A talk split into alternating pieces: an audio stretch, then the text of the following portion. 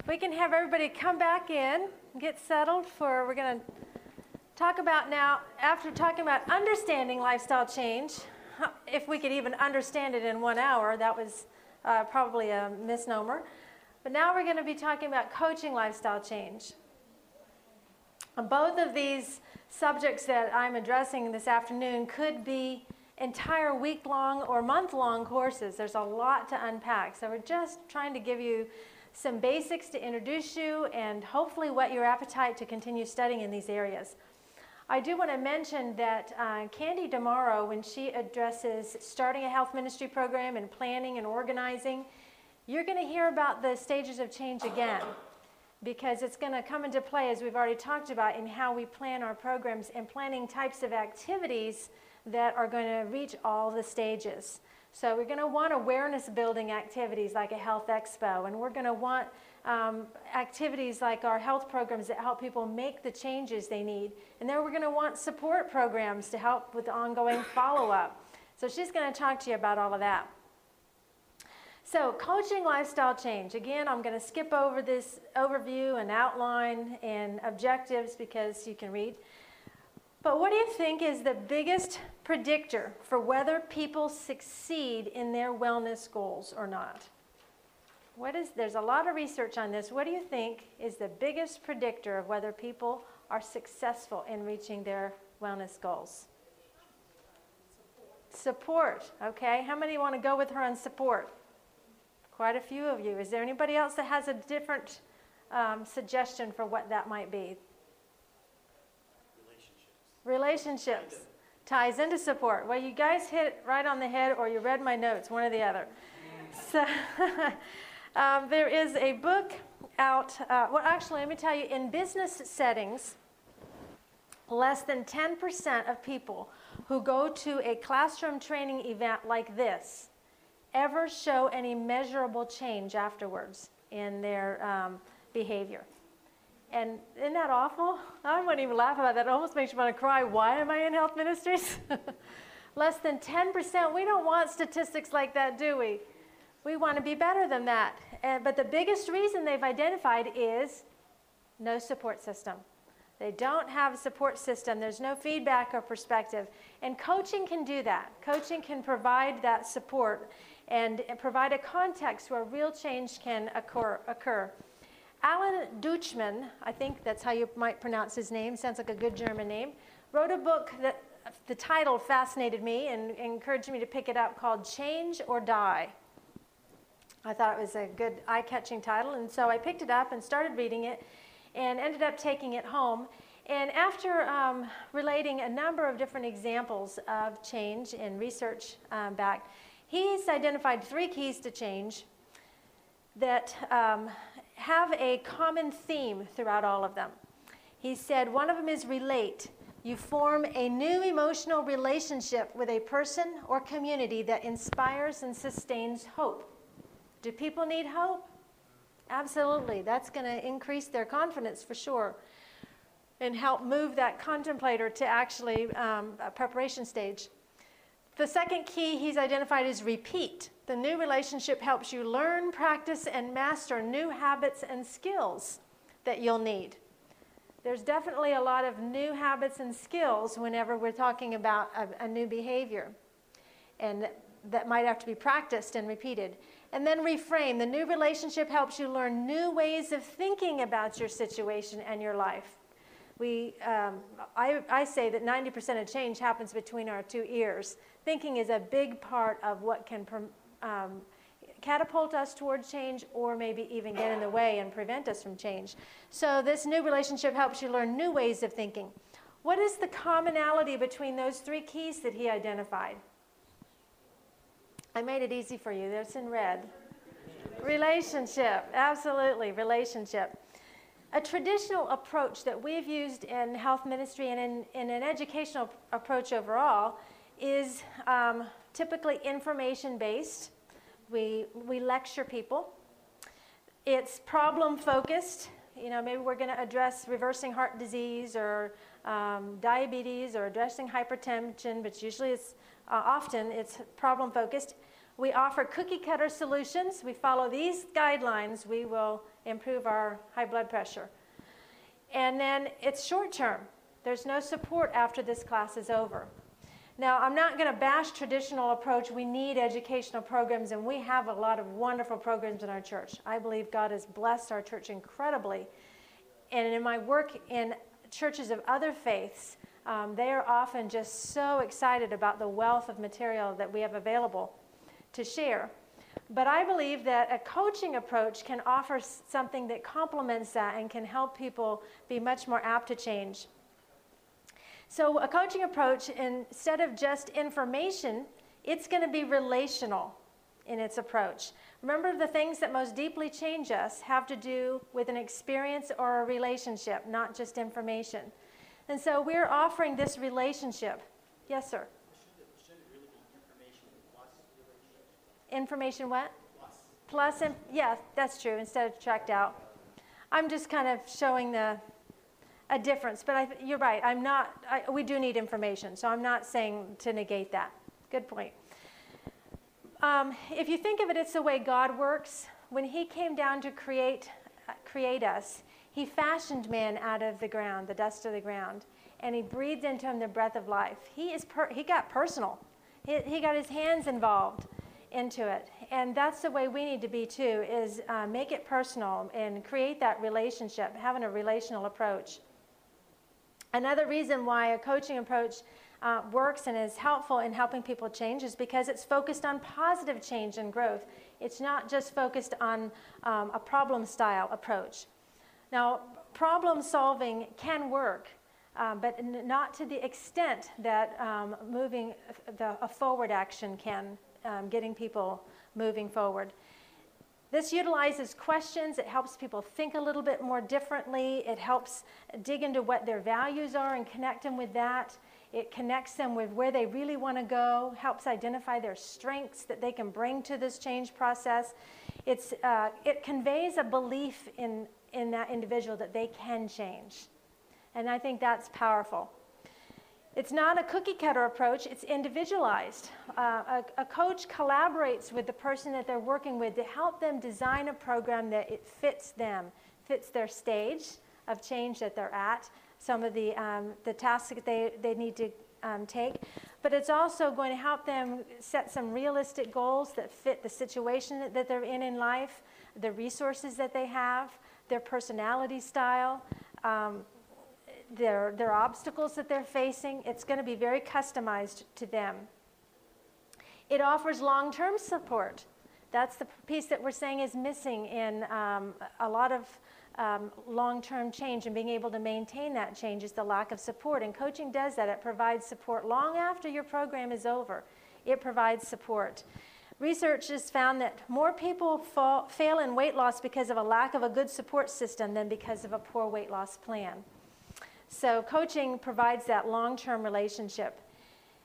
I like to, uh, when we think about um, giving information versus coaching, I like to liken the difference between being a travel agent or a tour guide. A travel agent provides information, valuable information about where we're going, offers us even suggestions on where we could go, and gives us brochures. They may book our tickets for us, and they may um, exchange money and any number of helpful things for us. But in the end, they're just bidding us have a good trip, aren't they? The, tra- the tour guide, on the other hand, goes with us on this journey and helps us to see the, the, the place where we're going through different eyes because they've been there before and they know the people and they know the language. And their excitement for that place helps us come away from, from that trip with a much richer experience than we would have had on our own. Yeah, they provide information too. Yes, a different kind of information. Okay, and finally, I think the most important reason that coaching is powerful and um, can help in moving people along this continuum of change is because it emulates many of the values and methods that Jesus used when he was here on earth. When he, uh, we're told, and Katja read this quote, and you, you all know it anyway, um, in Ministry of Healing, page 143 Christ's method alone will give true success in reaching the people. He mingled with men as one who desired their good. He showed his sympathy. He ministered to their needs. He won their confidence. And then he bade them what? Follow me. And so it was Jesus' conversations with people. Yes, he preached Sermon on the Mount, and yes, he taught in the synagogue, but most of the gospel is um, the record of all these conversations and encounters he had with people. And where he would ask questions, powerful questions that might have um, opened up an awareness in their thinking or um, connected them with something that was really important to them, got them thinking a little bit differently. And so coaching is very, uh, very much a biblical approach, that, that, and that's why it's most powerful. Coaching works. It, um, research is, is growing with coaching. It's a relatively um, new method being used, and so um, this, the body of uh, coaching research has, um, just in the last um, two years has um, grown considerably. I'm going to go through these rather quickly because you've got the slides and you can read about them. And, and if you um, can't read the references, contact me later and I'll get them for you. But there's uh, research that has shown um, effectiveness in coaching people with diabetes, in cardiovascular risk, in asthma, um, coaching parents with asthma children, and decreased hospitalizations. Coaching people with cancer, improved outcomes, coaching people with poorly controlled pain, and coaching people with obesity. The conclusions from the research in the medical lit- literature is that coaching uh, um, is effective at improving health outcomes in all of those areas. And I thought it was interesting too that um, coaching combined with, whenever they had coaching plus, not just coaching alone, but plus a comprehensive uh, program that involved education and group sessions and fitness programs, they also had significant results. That reminded me of our health programs at our church because many of our programs are very comprehensive in what they offer. Some of the common threads that I found in all of these research studies as I kind of looked at them all is that they included that one on one relationship. And that was what we've already identified as key for helping people change. They also included goal setting and commitment um, individualized, helping them, helping the people set goals, and um, helping them to um, increase the motivation and confidence to where they're willing to commit to reaching those goals. There was accountability, and then there was also live sessions. It was personal. It wasn't just online or reading material. So coaching does work, and I want to share with you a little video that just kind of helps you see um, in a fun animated uh, vignette what coaching is, and then we'll explore a little bit about um, that approach and, and how you can begin using it. Oops. Okay, let's see if this can work. All right, so what stood out for you in that little coaching um, vignette?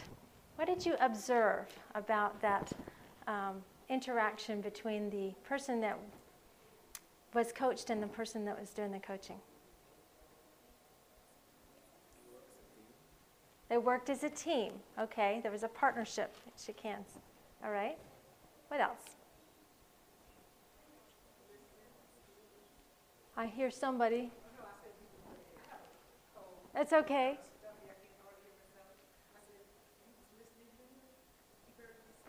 Okay, he was listening to him. All right, and what types of things that um, was he listening to?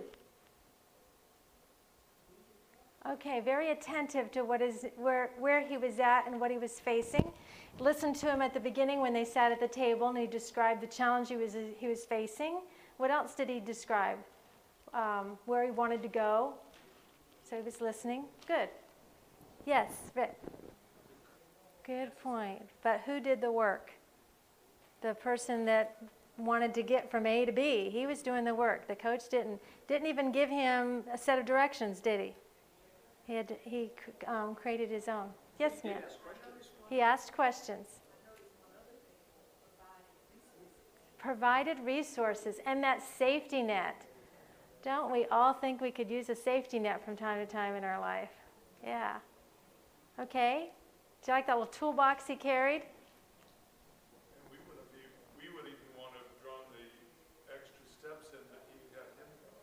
Yes, yeah. He drew the plan that the, he created at first had steps that were too big.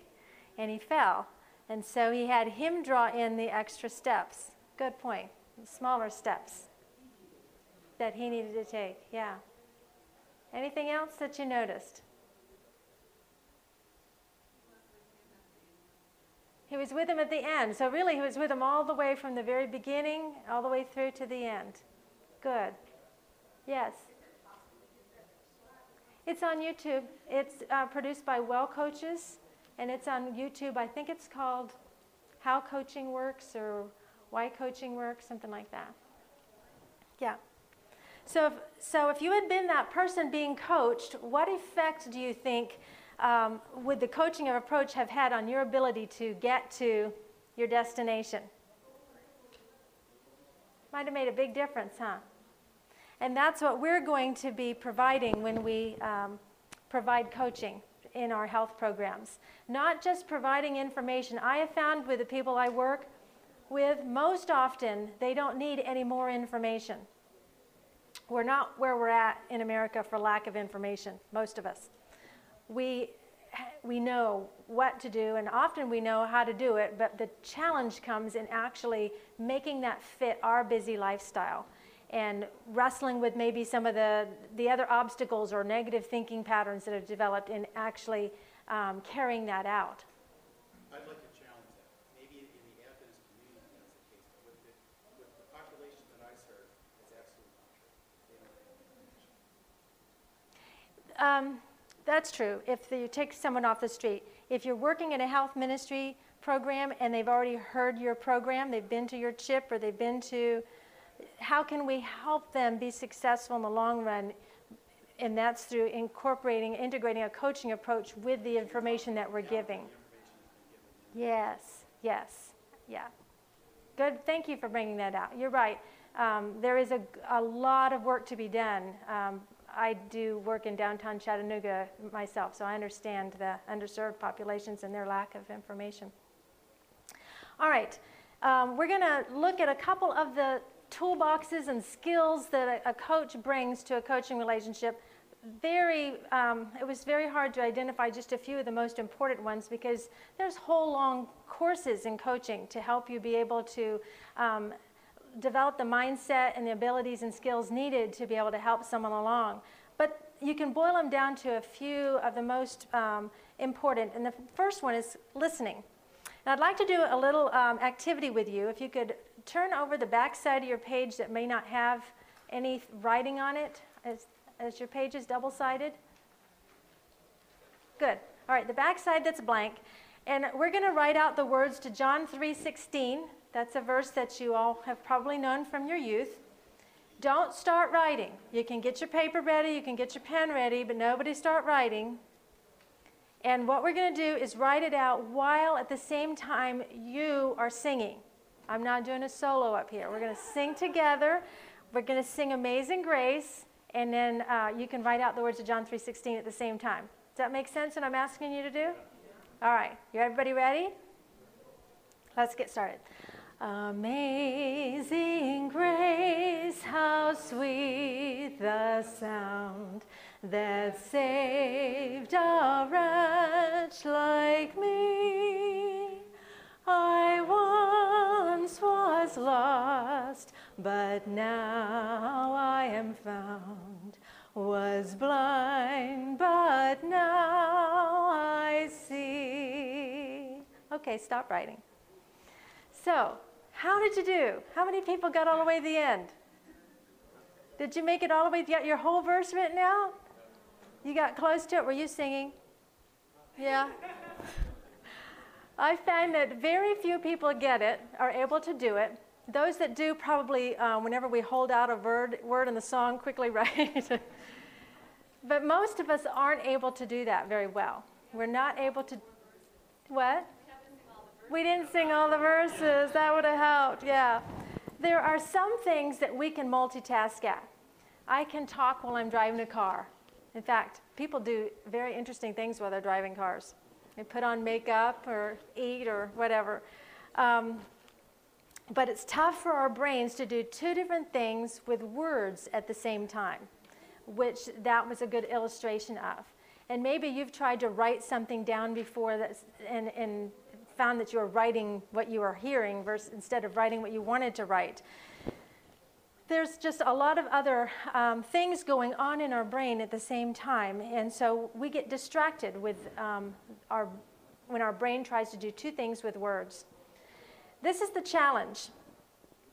If I asked you to relate to me um, one of the stories that Pastor Finley shared this morning, you probably would not be able to give me all the details of that story. Or the story that the woman told of her cancer. Um, I can't remember her name, but the one that was just so positive and is now in medical school. Probably a number of the details slipped us. Why is that? Because our brain can, the average person speaks at a words of 200 to 250 words per minute. And if you're from the South, it might be 150 words a minute. And if you're from Brooklyn or somewhere where they talk faster, or Spanish people, they are known for speaking fast, it might be even a little faster than that. But what's interesting is while the person in front of us that's speaking to us is speaking at a rate of 200 and 250 words a minute, our brain is processing words at how fast? 700 words per minute. Okay, therein lies a problem, doesn't it? because our brain is now left to fill in the spaces. And we can process our own thoughts even faster at the rate of 800 to 1,000 words per minute. So, what are some of the things that we might be thinking about? We might be jumping to the end of their story. We've got it all figured out. Get, we might be thinking of a solution. We might have been reminded of an experience we had in our story we might be thinking about it's awfully noisy in here. Those people over there are, are, are too t- loud. Or it's cold in here. Or I wonder if I remember to pack my curling iron. Or, uh, you know, it could be any number of things that our brain can filter and fire rapidly and keep up with while somebody's talking. But as we saw, it really doesn't do a good job of it. We're not able to do two things with words at the same time. And that's a fundamental problem with. Um, with listening and listening well, really connecting with someone and being there, um, catching, giving our full attention to the conversation. Yes, ma'am.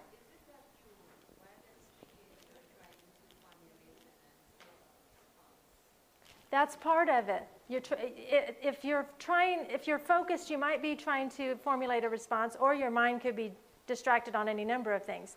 But that's often a big one you're formulating a response or you're thinking of the solution or the advice you want to give, that, that is a big one. So, some ways that we can um, help turn down that mental clutter, and that is in giving our full undivided attention to what the other person is saying, is to ask yourself whose thinking matters most right now? Whose thinking matters most? Is it mine or is it theirs? Albert Einstein said you can't solve a problem with the same mind that created it. I love that quote because it reminds me that they need to think differently in order to solve their problem. Most people are not going to um, accept the insights of someone else as much as, as readily as they would accept their own insights and act on them. So, to get them thinking a little differently and get them coming up with their insights and ideas, they're going to be much more active in acting on those and moving forward. So, stopping my thoughts and say, who's thinking matters most right now? Sometimes one thing we can do is to actually repeat in our mind what we hear them saying. Because our, it won't slow us down since our brain processes twice as fast, but it keeps us on the same subject line. It keeps us still focused and connected to their story and what they're saying. Another uh, key listening skill is listening with curiosity listening with curiosity. Um, we got to be careful here because that doesn't mean the same thing as asking questions so much, but um, listening in such a way that um, we're not listening for something. We, a lot of us are trained, um, medical professionals, especially lawyers. We're used to um, listening for something, where so we can be able to diagnose or come to a conclusion. And that's what we won't want to do because then everything they say is filtered through this framework that we have in our brain, and that's all we're listening to. So listen with curiosity um, to really understand them, to explore where they're coming from, and, and ask questions in a way that help them to continue sharing. That's really listening, to learn and understand the other person, not to figure out their problem for them, to just listen. Very often they will tell you the answer. They just needed somebody to listen long enough so that they can verbalize and process uh, those thoughts that are in their heads.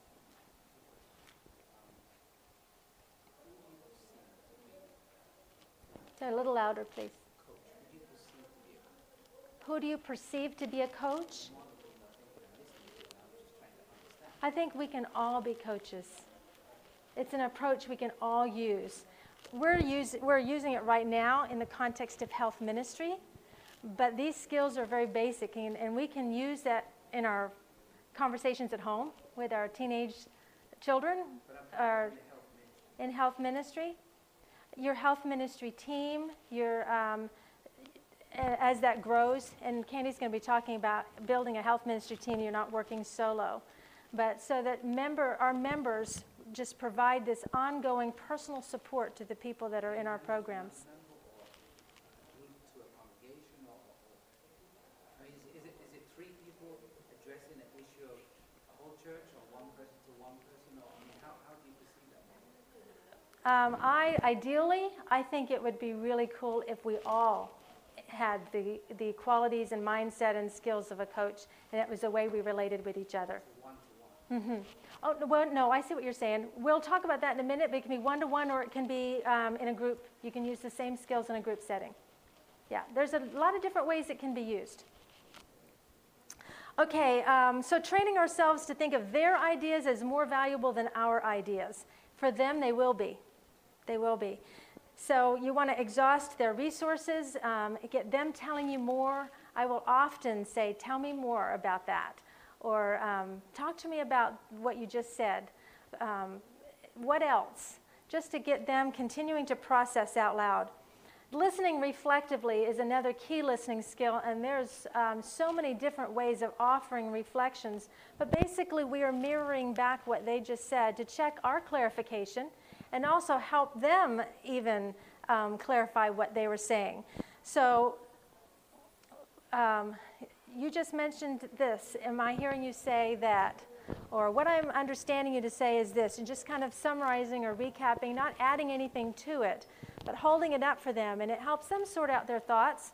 Oh, no, I didn't mean that at all. And then they'll rephrase. And maybe it helps me sort out my thoughts too that I really didn't catch what they said at all. I totally missed it, and so I needed them to uh, clarify for me and make sure we're on the same page. The second coaching skill, besides listening, I think listening is one of the most important gifts that we can give to someone else when we're talking with them uh, in a conversation or coaching them. The second gift or skill that we give is inquiry, asking a good question. This um, art of asking questions, and I call it an art, is one that Jesus was master at. Can you think of some questions Jesus asked? Who do you say that I am? Hast thou not read? Hast thou not read? Okay. What else? There were a lot of questions. That could be a great Bible study. It's just the questions that Jesus asked. Where are you? Mm-hmm. Do you want to be healed? And that seemed like a crazy question to ask because the man had been laying by the pool for 38 years. But that question was powerful and it helped transform his thinking and the man actually was empowered to get up and take up his mat, the very same thing he said that he couldn't do just a verse or two ahead of time. So it was very transformational, that question. What do you hear? Oh, okay. What do you hear that, who do you, that people are saying that I am? Number of questions, very powerful. A good question helps people to take responsibility for change, to move from being reactive to proactive. It can clarify what it is they really want to do, where they really want to go. Sometimes they know that they should be exercising more, but they really haven't taken the time to, to, to um, sort out why they would want to exercise more, what it would do for them, and where they want, where they see themselves in the future with regards to a healthy um, uh, life. Helps them connect to their motivation for change, that why, that deeper why that is so important to have um, helps them to identify and solve their own problems. Do the thinking part of change. and um, move from talking to taking action. What you want to beware of with inquiry, with asking questions, is beware of closed questions. Closed questions are the type of question that you answer with a yes or a no or a specific answer. It doesn't leave any room for discussion. It also is more directive. We're directing the discussion down the path that we think it needs to go rather than allowing them to direct the conversation. So it, it shuts down conversation and it's more directive. We want to offer open questions that maybe start with the word what or how. Those are a little more open.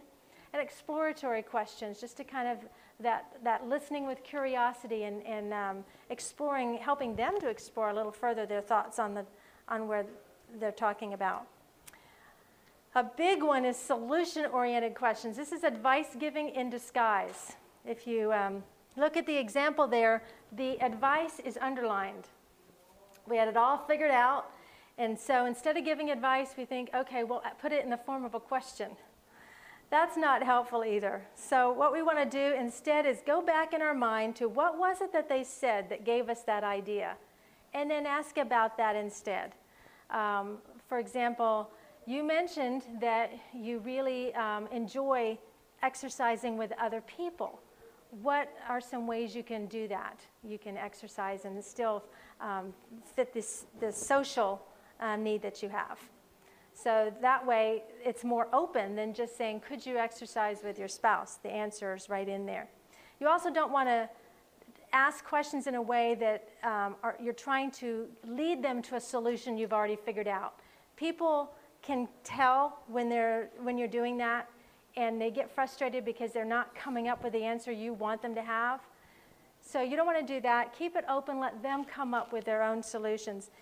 If if they are really can't come up with any, they're stuck because some people get to that point they don't know, is brainstorm together. What could you do? Let's let's just put a whole bunch of things on the table. We don't have to sort them out or evaluate them. Let's put some things on the table. Maybe even throw out one or two to prime the pump, but be tentative about it um, offer it as a possible thing that they could do. They could do what they, what they want to, but let me just put the first one on the table and then you, you take it from there. So we're not imposing. Three simple rules you don't want to give advice. Um, very often, when people come to us with a problem, they, have it all, they already have the answer. They just might need it. Um, they might need to help discovering that answer. They'll come up with a very workable solution that you wouldn't have come up with at all on your own.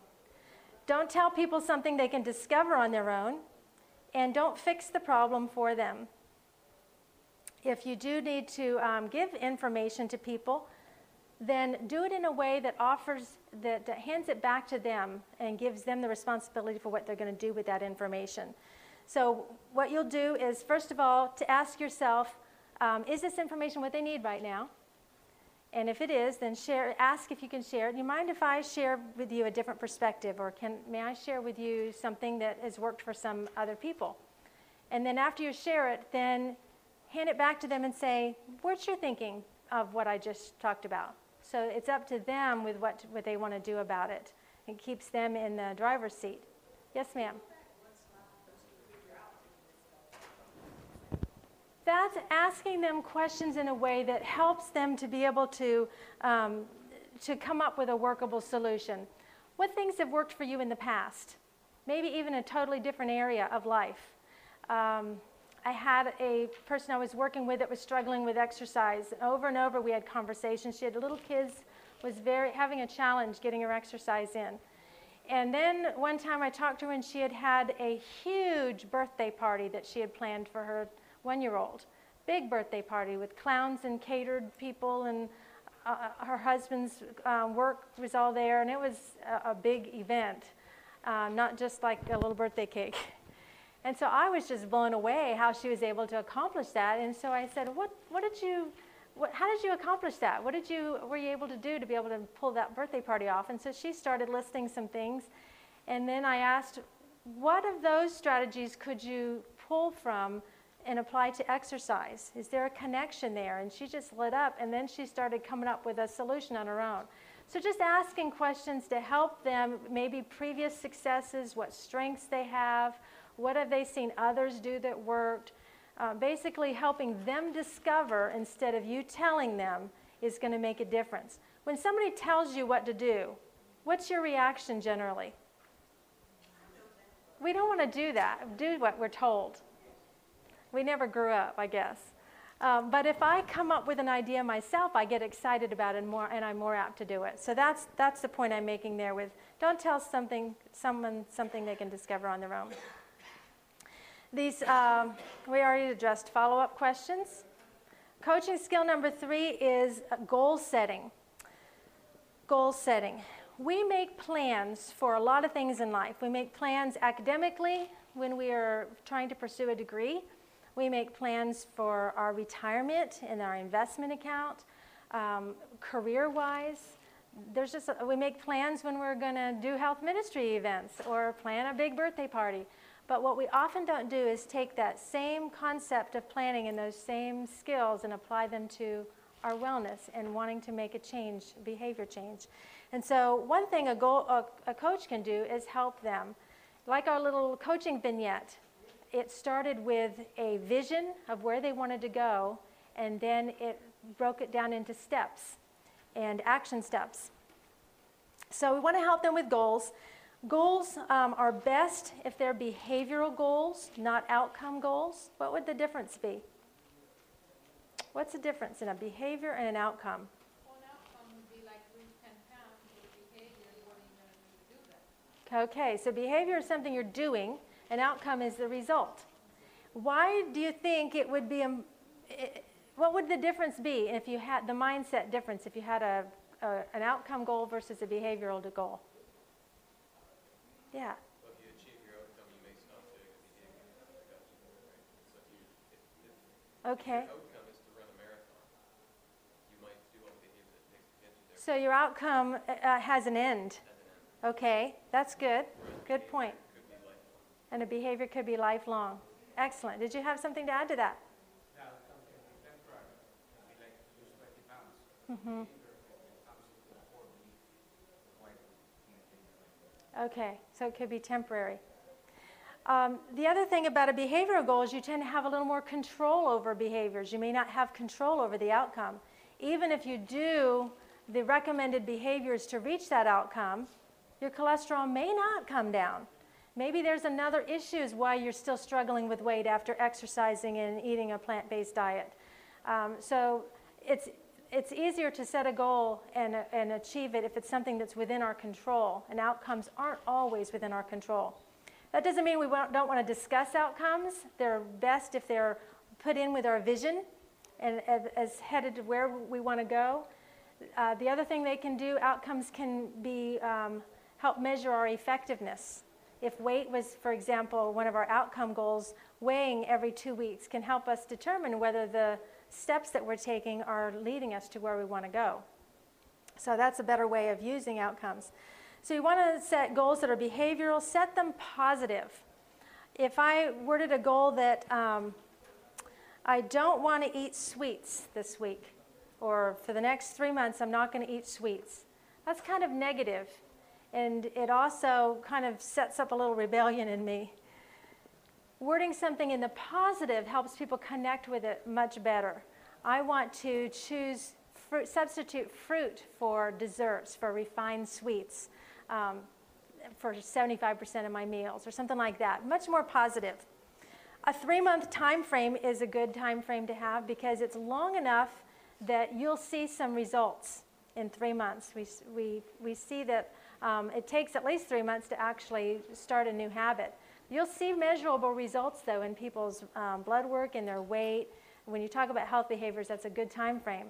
But three months is still short enough that you're not going to sweep it under the rug. It's, it's going to be here before we know it.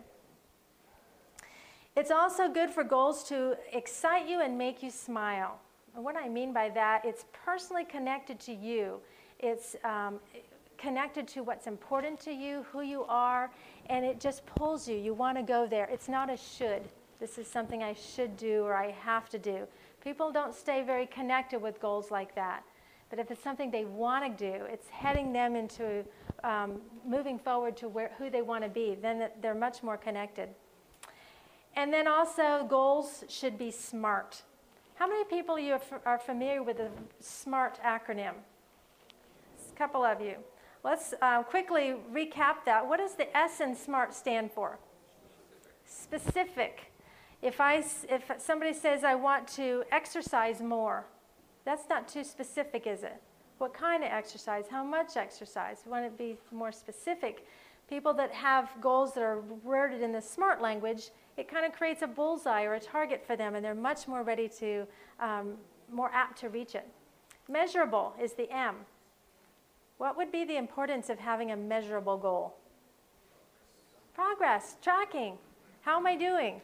Exactly. So being able to measure it in some way, quantify it. A stands for attainable. Is it some is it realistic in the time frame that I have? Is it take into consideration the resources I have available to me? The um, my current situation? Is it dependent on somebody else to achieve? All that is wrapped up in attainable. R stands for relevant. You got to care about it. It's got to be relevant to you, not something that somebody else is suggesting, but something that's connected with what's most important to you in your values. Otherwise, you're not going to make it a priority at all. And then T is time sensitive. It has dates attached to it. Not just the three month time frame, but even, even more specific dates. I'm going to exercise on Monday, Wednesday, and Fridays. Sometimes it can get that specific at 7 in the morning. But the more specific we are, the more apt they are to reach their goals.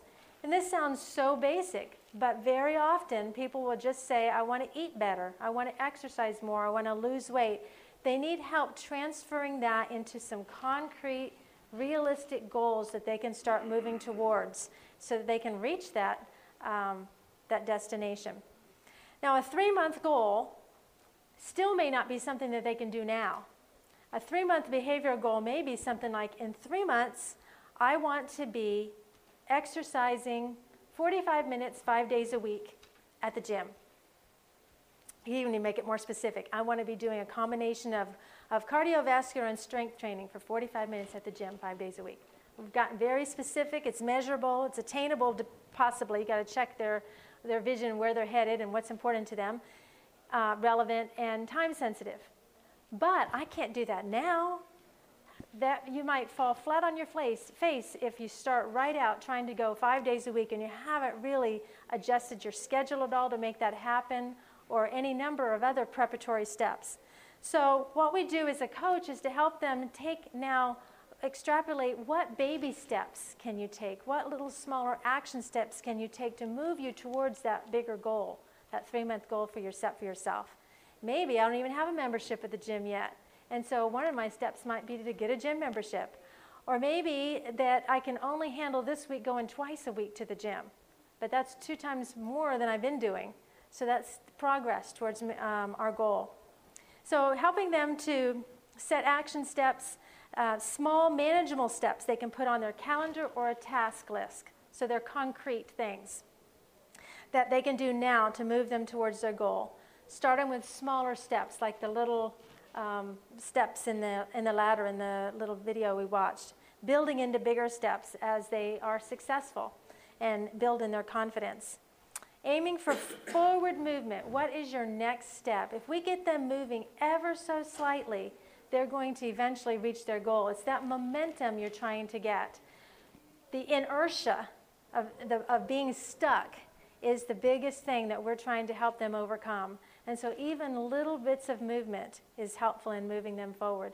Think about um, those of you um, that are used to years ago when we had the um, when we had to push a car to get it started, you know, with a stick shift, jump, start a car. How hard was it to push a car that was in a dead stop? You had to get several people to help to push it because to overcome that inertia of being still. But once it's moving ever so slowly, it's, it's much easier to keep it going. You don't need to push that hard or have as many people pushing with you. When you do work with someone for action steps, nail it down. Um, of all that we've talked about, what do you want to do? What will you choose to do this week? Um, that's um, going to be the, the question that will help them to identify something that they can begin doing now. You want to help them to set action steps that can be achieved at about 60 to 80% of the time. They're not going to always achieve them about 100%, and that's okay. They're making progress, and that's a good learning um, lesson as well. Just to, when they come back and recap, how did it go this week? We often think in black and white. Well, I didn't make my goal. I didn't. I failed. What percentage? What was your progress? What was your percentage that you accomplished? Because 50% of the time is achievement for somebody that hasn't been doing anything at all. And that gives them hope and it shows them that they are moving forward. If you see um, that they're continually less than 60 to 80%, maybe it's too big. Maybe we need to break it down to even smaller steps or explore what's getting in the way. What are the obstacles they're facing? Gives us an opportunity um, to have a conversation, possibly around one of those teachable moments where they can learn a little bit about um, themselves. If it's always 100%, maybe they need to be challenged because that's a problem too. If people get bored, if it's not challenging, they won't maintain their um, health behavior either. Coaching skill number four is your toolbox. Um, in addition to some of the things that we've already talked about with um, your listening skills and your inquiry and helping them create a wellness plan for change, there's going to be so many other strategies that you can pull out of that toolbox, just like our little coach did. And so, just building in your repertoire um, ways, activities that you can um, give them to, to do in your group settings or one on one, asking them questions, visioning with them, helping them consider their environment and how it's supporting their change research has so many different things that, that have uncovered that helps people be more successful in change. And, and what I just want to motivate us all with is that we need to be more than just um, the keepers of the information. We have wonderful information in our church, but we also want to be experts with regards to change. And to be able, like Jesus, to be a master at change and be able to talk with someone and help them connect with the area in their life that they're struggling and maybe possibly um, a solution to help them go around that obstacle. So, when you're having a conversation with someone, um, here's just a conversational model that you can use just to give you a little framework. When you're talking, doesn't need to take very long, but it helps you not just go to, so how'd you do last week on your action steps? Uh, but helps that conversation uh, be a little more um, centered on them and, and more meaningful and helpful for them. It's a conversational structure that's used in a lot of different um, types of coaching, and it's made up of four steps goal, reality check, options, and will. That makes up that GROW acronym. So when you're talking with someone, you can just think first of all, the goal. And, and that needs to be their goal, not yours. What would make our conversation most helpful? What do you need right now? Where are you stuck? What would you like to talk about? Uh, that's let them come up with a goal for the conversation. Reality check. Okay, so the goal is I want to be able to travel across country to visit my daughter. And in the past, I have always managed that long distance trip with Coke and M&Ms. So, but I've been going to CHIP and I don't want to do that. And I'm really worried about how I'm going to get across country and, and not blow everything I've just done. That was a real person came to me with that issue. And so their goal is to be able to get across country and figure out a solution. The next thing is reality check. Look objectively at where they are now. Okay, so tell me a little bit about um, what's behind this goal. What, what, what has in the, your past experience been, which they already said, caffeine and, and sugar gets them across the country. Um, if it's somebody that's having a hard time getting their exercise, tell me what happened last week. Very objective. We don't want to evaluate it or cast judgment, but just exploring with them so they can learn and pull from the past um, experiences. Then we go into options, brainstorming. Okay, so what could we do? What, what are some options for you? And getting them to come up with some options, throwing a few out on the table if you need to for yourself, yourself to get them started. But how can we get from A to B? And um, putting a lot on the table, and then of all that we've, we've talked about, which one are you connecting with? Which one do you think um, would be the one you'd want to start with? What, uh, what could you do? and then moving to what do you want to do, and then what do you choose to do. There's, each one of those is a little different in, in the mindset and thinking. And then ending with the will. Um, what are you going to do this week um, to move forward, or get you on that trip um, successfully? So, what I'd like to do, we've ta- I've talked for a long time, and it's now time for you to kind of try on a little bit about of what we've talked about. Before we do, everything I've just said, what questions are coming to your mind, or what thoughts would you like to add, experiences you want to share? Where, where is your thinking now with regards to some of the coaching skills and the coaching approach you can use with someone? A team approach. And Candy's going to be talking about that tomorrow. That is an absolute um, key to success with health ministry is that team approach. Good thoughts. Good thoughts. Well, if we're using coaching in conjunction with our health ministry, a lot of the information has already been given in the health program. So you might not need to give more information. You might need to just ask questions in a way to find out what their understanding already is. Um, tell me what connected with you most after listening to the program on milk and dairy. Or what do you know about um, the benefits of eating breakfast?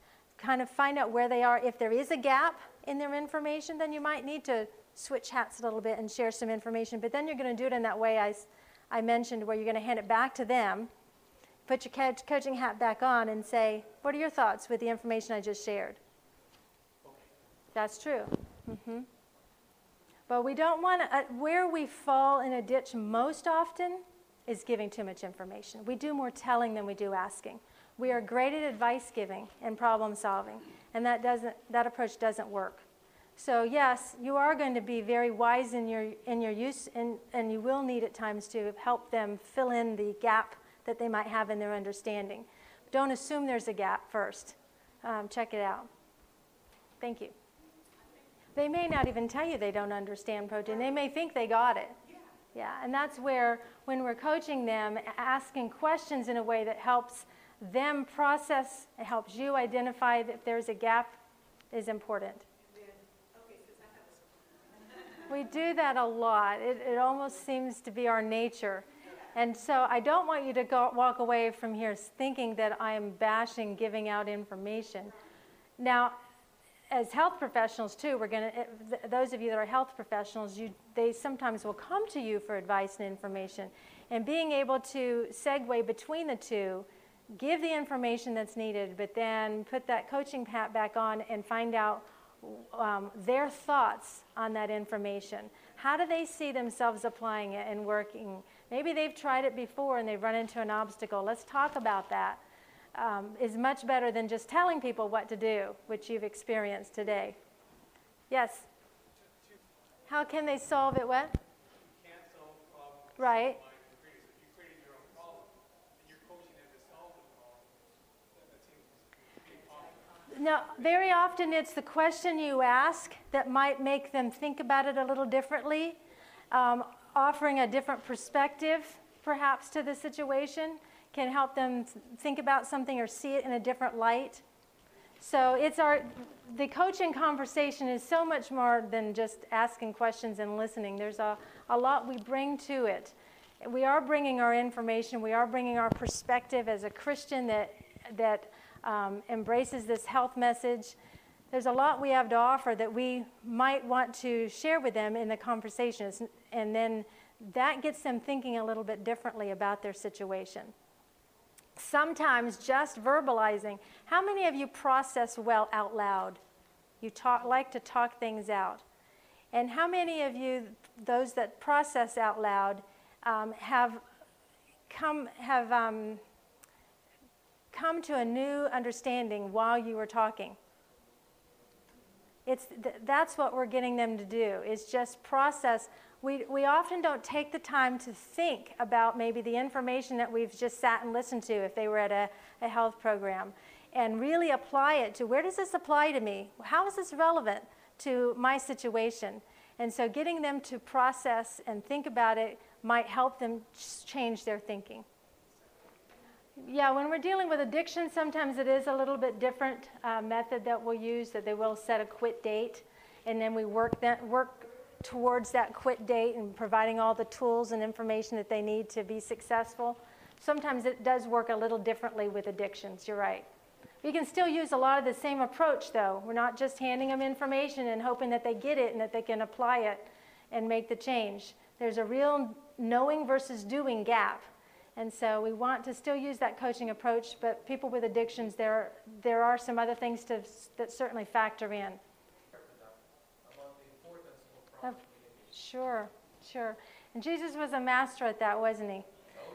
I think that underscores also the importance of realizing that each person is unique and the, um, their learning styles, their communication styles is part of the package. And um, being in tune with what it is they need and how they best communicate is an important part of how we work with them.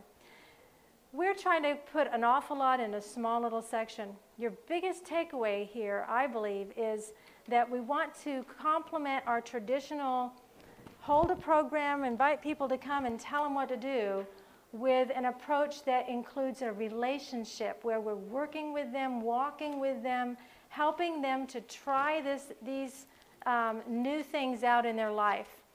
And um, that coaching approach will increase our, our outcomes in our programs. Our people will um, be able to experience that fullness of life that they, that they want and that we want them to enjoy. I want to move past the slide. We're going to come back to it, but I want to move past this and share with you um, where my vision is for seeing coaching and how it can be used in your health ministry. I believe it creates an environment for God to work if we are not just telling people, but we are offering ourselves as a coach in a relationship with someone else. That tour guide, there's a commitment there that we are wanting their long term success. We're not just about giving them the information and telling them that they need to change. It's um, an integrated approach where we saw with our three circles health information, pointing them to God as the change agent, and, and then also um, walking alongside of them with change. Coaching is can be used with any kind of a health ministry program. It does not need to be, um, it, it's not, doesn't have to be a standalone. It's not separate from or different from. It's just another approach that can be laid on top of anything you do. Whether you're doing a health expo, you can use ch- uh, coaching.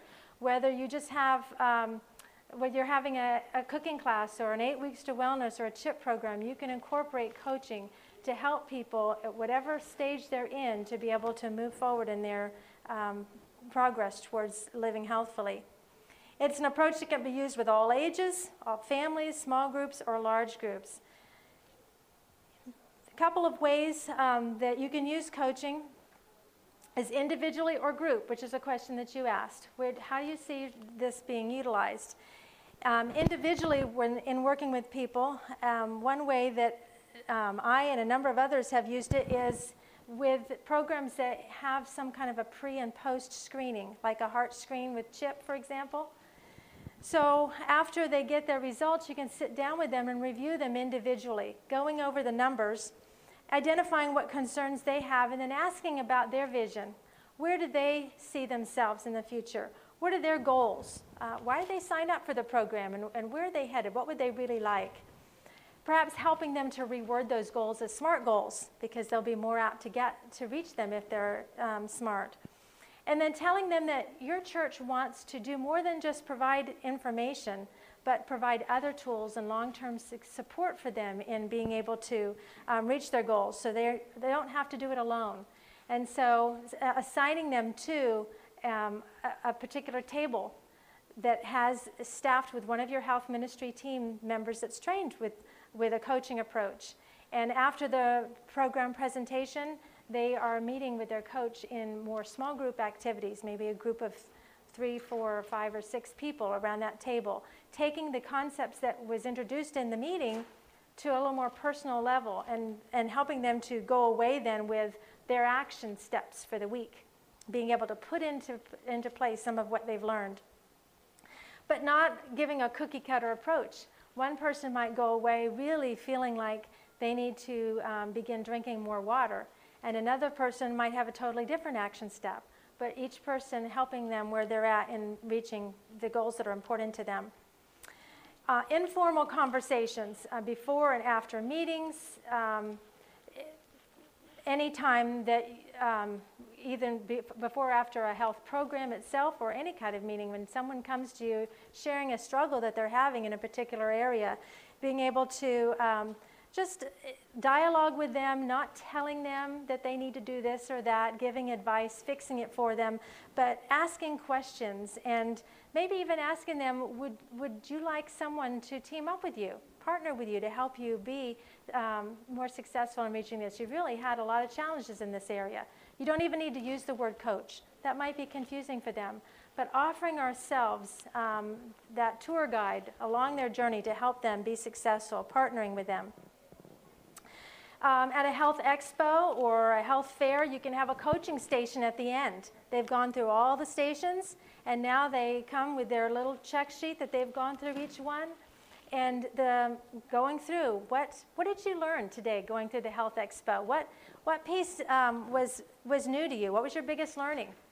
And what was your biggest concern? You know, using some of those same open exploratory questions to get them um, thinking a little bit more. Would you like some personal support in improving your health? And again, uh, extending your, that relationship to them as um, one of the tools that will help them be successful.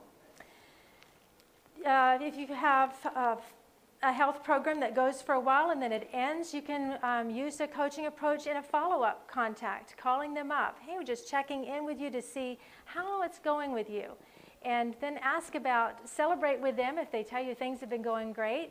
And if, if they've had some challenges, empathize and again, offer some personal support and um, offer to, to contact them again next week and um, use those, that those skills of inquiry and listening to just help them to be able to um, move towards their next step. So they don't just get discouraged and fail out. One of the things in health behavior, when you all traveled here, um, many of you drove, some of you flew. Let's use the car for an example. If you had a flat tire on your way here, what would you have done? Get out and change it or call AAA. I would have called AAA. But you would have got out and changed it. The point is, we fixed it and we got back on the road. A little delayed, but we're on the road. We don't do that with our health. How many times um, I've talked with people, you too, that they have a flat tire on their wellness journey and they get so discouraged that they just get out and slash the rest of their tires. They give up on the destination altogether. It's not worth it, I can't do it. And so we just want to extend that hope and extending ourselves in helping them to be able to reach their goals. Um, faith community nurses can use this also when they're working with people one on one. And then the group lifestyle coaching model is helping to facilitate a little deeper learning than just the information that's presented. Remember, in, in uh, classroom settings, in the business world anyway, they've said that less than 10% of people do anything, there's any measurable change in their behavior after the information is presented.